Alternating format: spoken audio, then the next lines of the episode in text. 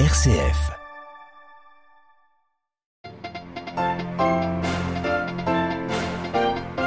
Pas question d'arrêter leur grève de la faim. À Calais, le père de Mester et deux militants ont décidé de prolonger leur mobilisation en faveur des migrants qui tentent de rejoindre la Grande-Bretagne malgré une tentative de médiation du gouvernement français.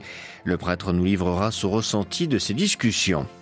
Israël ne freine pas ses projets de colonisation dans les territoires palestiniens, en Cisjordanie, mais aussi à Jérusalem, jusqu'au pied de la vieille ville.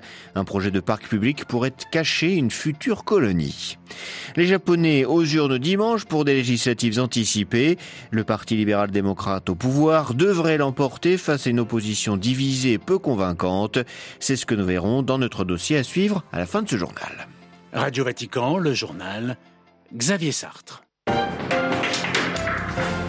Bonjour. À Calais, 17e jour de grève de la faim pour le père Philippe de Mester, l'aumônier du secours catholique, vit avec deux autres militants dans l'église Saint-Pierre de la ville. Par son geste, il souhaite interpeller les pouvoirs publics sur la dégradation des conditions de vie des personnes exilées et demande l'arrêt du démantèlement des camps à l'approche de l'hiver. Hier, une mission de médiation organisée par le ministère de l'Intérieur s'est rendue à leur rencontre. Les discussions se sont prolongées ce matin, mais le père Philippe dit vouloir continuer sa grève de la faim. Il nous livre son ressenti sur cette rencontre quelques heures après la fin de l'entretien c'est pas un premier pas, comment on va dire, euh, spontané, puisqu'il y a une vidéo qui a circulé sur tous les réseaux et il apparaît manifestement que M. Macron était déconcerté, qu'il n'était pas forcément au courant de la situation, etc., etc. Donc, au niveau image, euh, c'était une nous voilà, nous prenons la situation en main, tout ça, etc. Il y a un effet de vitrine de communication. Enfin, que vous dire, sinon que n'y croit pas beaucoup, mais que oui, il peut y avoir une avance. Et de toute façon, on revient sans cesse au fait que nous souhaitons que le 1er novembre, il n'y ait plus d'expulsion. Alors il y a à ce moment-là toute la soupe euh, habituelle qui nous est servie, euh, comme quoi c'est impossible, que ceci, que cela. On a affaire à une mécanique verbale, on a affaire à une mécanique policière, on a affaire à une mécanique euh, juridique, administrative, etc. C'est toujours la même chose. Donc, comment enrayer cette mécanique? Des propos recueillis par Claire Riobé. On reste près de la Manche avec le bras de fer entre les autorités françaises et les pêcheurs britanniques. Des mesures de rétorsion visant les îles anglo-normandes entreront en vigueur à compter du 2 novembre si les pêcheurs français n'obtiennent pas d'ici là plus de licences pour pêcher dans les eaux britanniques. Les autorités de Jersey se sont dites très déçues de l'attitude française. Cette querelle franco-britannique est une des conséquences du Brexit. Brexit qui aura à long terme un impact plus important que la pandémie de Covid Covid-19 a prévenu le président de l'organisme public de prévision budgétaire. La sortie du Royaume-Uni de l'UE réduira le PIB à long terme d'environ 4%, tandis que le virus le fera descendre de 2% supplémentaires, a-t-il indiqué. Le Conseil de sécurité de l'ONU réclame le rétablissement d'un gouvernement de transition dirigé par des civils et exprime sa vive préoccupation face à la prise de pouvoir militaire au Soudan. C'est ce que l'on peut lire dans une déclaration unanime finalement exprimée quatre jours après le coup d'État militaire de lundi matin. Le texte originel rédigé par le Royaume-Uni a été édulcoré par la Russie. La Chine, quant à elle, a voulu souligner que le premier ministre de transition renversé, Abdallah Hamdok, avait pu toutefois rentrer chez lui. Sur le terrain, les Soudanais ne baissent pas les bras. Ils ont poursuivi leurs manifestations et leurs mouvements de désobéissance civile contre les militaires. Les forces de sécurité ont riposté à, cause de à coups de gaz lacrymogène à Khartoum, la capitale. Israël, appelé par 12 pays européens à renoncer à son projet de construction de 3000 nouveaux logements pour des colons en Cisjordanie.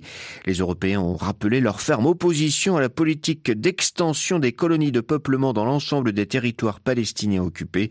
Cette initiative avait également été dénoncée par les États-Unis. Autre point de tension cette fois au pied de la vieille ville de Jérusalem.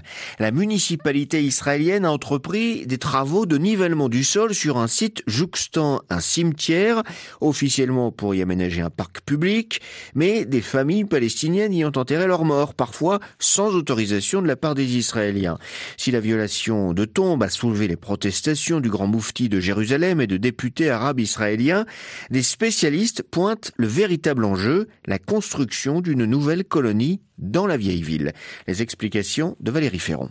Depuis lundi, bulldozers, pelleteuses et camions s'activent dans un espace près d'un cimetière palestinien auprès de la vieille ville de Jérusalem, entre la porte d'Hérode et celle des Lions, provoquant la colère de familles ayant enterré leurs morts ici après l'occupation israélienne de 1967. Soldats et policiers israéliens interdisent aux familles de s'y rendre, arrêtant là un jeune assis sur une tombe pour empêcher qu'elle ne soit endommagée ou ensevelie sous la terre. Ici, une femme s'accrochant désespérément à la tombe de son. Si le manque de sensibilité et de respect des morts palestiniens a été dénoncé, le véritable enjeu ici, c'est la concrétisation d'un vieux projet de colonisation à l'intérieur de la vieille ville, sur le plus grand espace ouvert tout près de l'esplanade des mosquées, Bourgel-Laclac. Une association palestinienne du même nom y a ses bureaux, ainsi qu'un stade de foot. Niveler la terre du côté extérieur de la vieille ville à cet endroit permettrait donc, selon les spécialistes israéliens et palestiniens de la colonisation, de creuser un tunnel sous les murs de la vieille ville et ressortir sur le site de Bourges la claque afin à terme d'y établir une nouvelle colonie. Jérusalem, Valérie Ferron, Radio Vatican.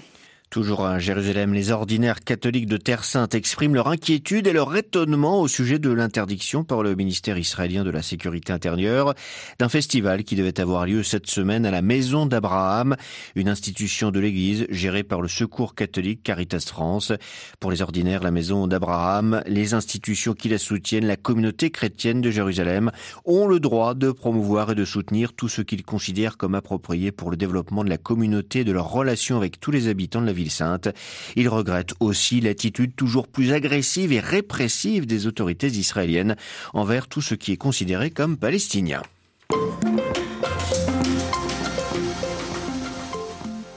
Retour ce soir dans notre dossier sur les élections législatives anticipées de dimanche prochain au Japon.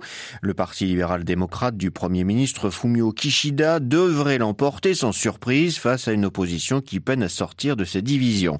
Dans un contexte régional tendu, menace nord-coréenne et ambition chinoise, il, lui, il incombe au Premier ministre de relancer une économie en berne et d'éviter une recrudescence de la Covid. Deux dossiers aujourd'hui prioritaires pour les Chinois.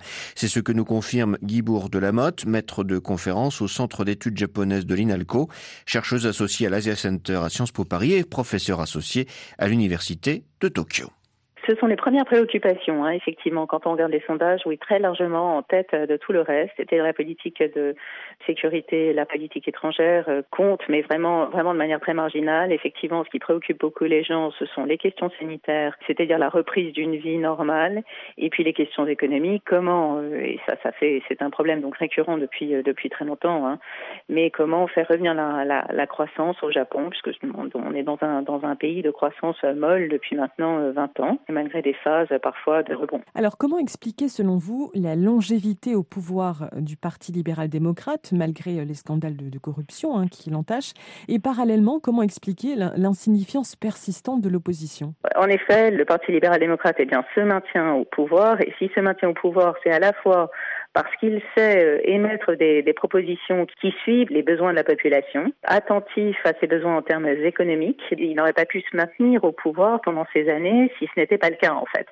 Et puis il a aussi un énorme savoir-faire électoral. Il est associé au parti euh, Kometo, qui est un parti bouddhiste, et leur coalition euh, fonctionne bien, c'est-à-dire qu'il y a maintenant, elle est extrêmement rodée cette coalition parce qu'elle date de 1999, donc il y a des habitudes de travail qui fonctionnent bien et une répartition des circonscriptions qui est bien étudiée et qui est performante. Et puis face à eux, l'opposition est très divisée et les démocrates ont un positionnement qui paraît très à gauche.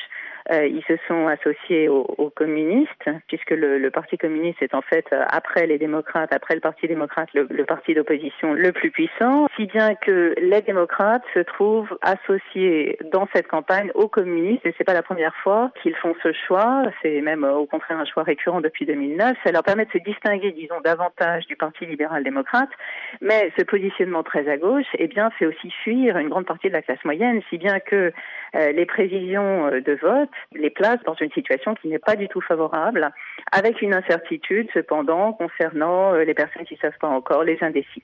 Interrogé par Manuela Fiji, Guibourg de la Motte était ce soir l'invité de Radio Vatican.